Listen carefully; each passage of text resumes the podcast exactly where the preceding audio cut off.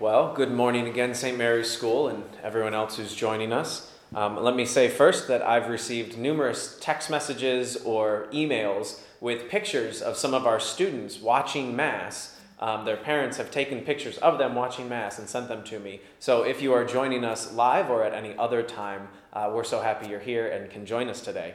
So, the, the, what I want to talk about today is very simple it's the name of Jesus. Uh, and the saint whose feast day we're celebrating today, Saint Bernardine of Siena, was very famous for promoting how powerful the name of Jesus is.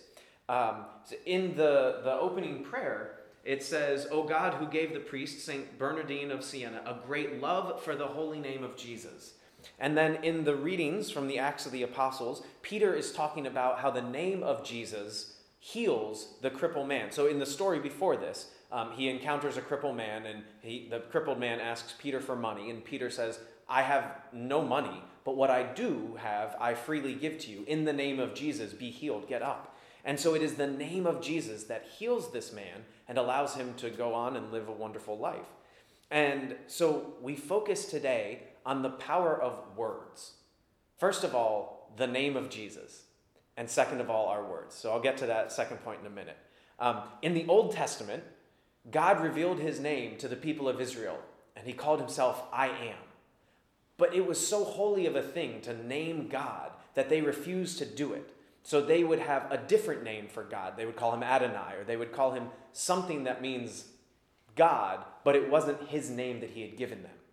So they had such respect for this word because they knew the power that it had with it um, that they refused to be to, to say it, to utter it, in case they were found unworthy to do so. And so um, you might notice that whenever I am reading the gospel or reading some of the prayers, at the name of Jesus, I slightly bend my head.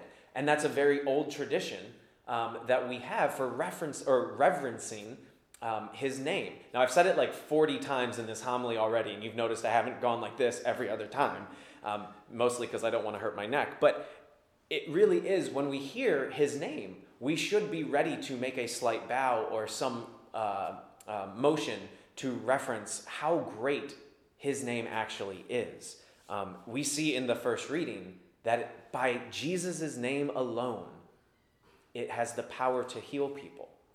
Um, and so St. Bernardine of Siena was a Franciscan. He was born in the year, around the year 1380. Um, so roughly 100 years after St. Francis and he joined the Franciscan order and he just went around preaching so well that he was given the title of another apostle. Like he was, this is the, the claim they were making. He was such a good preacher that he could have been one of the original 12 apostles that followed Jesus.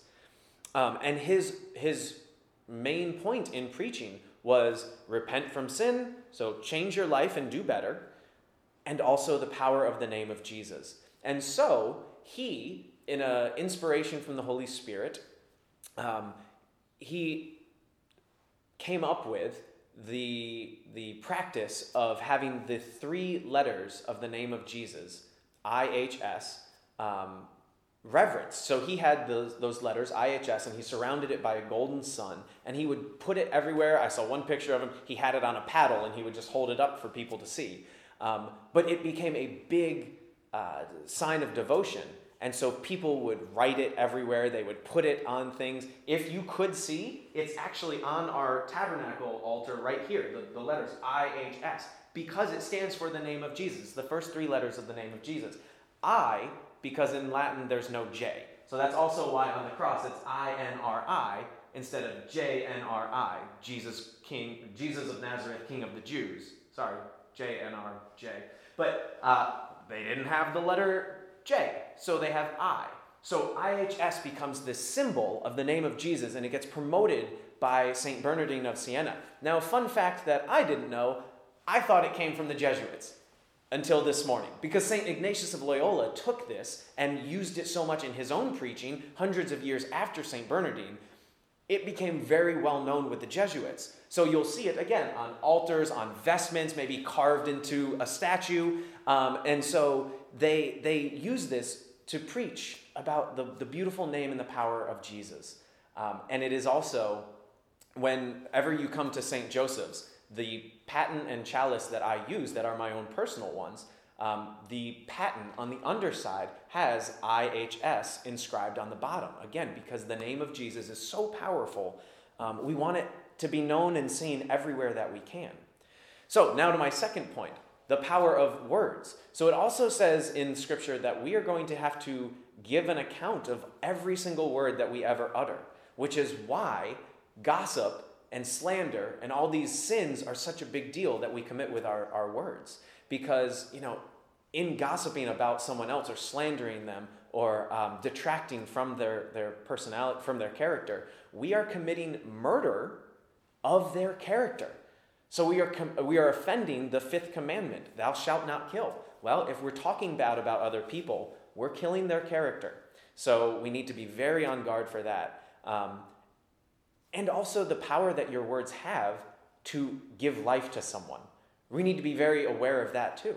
Because, yes, our words can be used for breaking someone down and just being very mean to someone and inflicting terrible emotional wounds on them.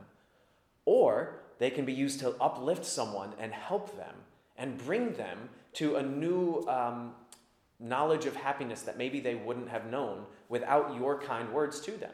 So, as students who are learning and growing what it means to be a wonderful individual in this world that, that the Lord has created you to be, I would really love it if you could focus on using your words to be nice to others. I know I struggle with this. Most people struggle with this because so many times it's so easy to just say something mean and nasty and feel good about ourselves and not think about how we're hurting another person. But if we use our words with love and charity, we really build up the kingdom of God. And that's exactly what Jesus tells us to do in the gospel today. He says, But you, you, go and proclaim the kingdom of God. Well, how else do we proclaim if not by our words? And we can't talk about the kingdom of God if we're using our words in a negative manner. So when we use our speech and our words for good, not only are we helping build up others, but we're bringing about the kingdom of God, which is exactly what Jesus asked us to do. So, in honor of Bernardine of Siena, if ever you're completing a uh, school assignment today, you can go ahead and just write IHS at the top, although I guess it would be online. So you can type IHS at the top.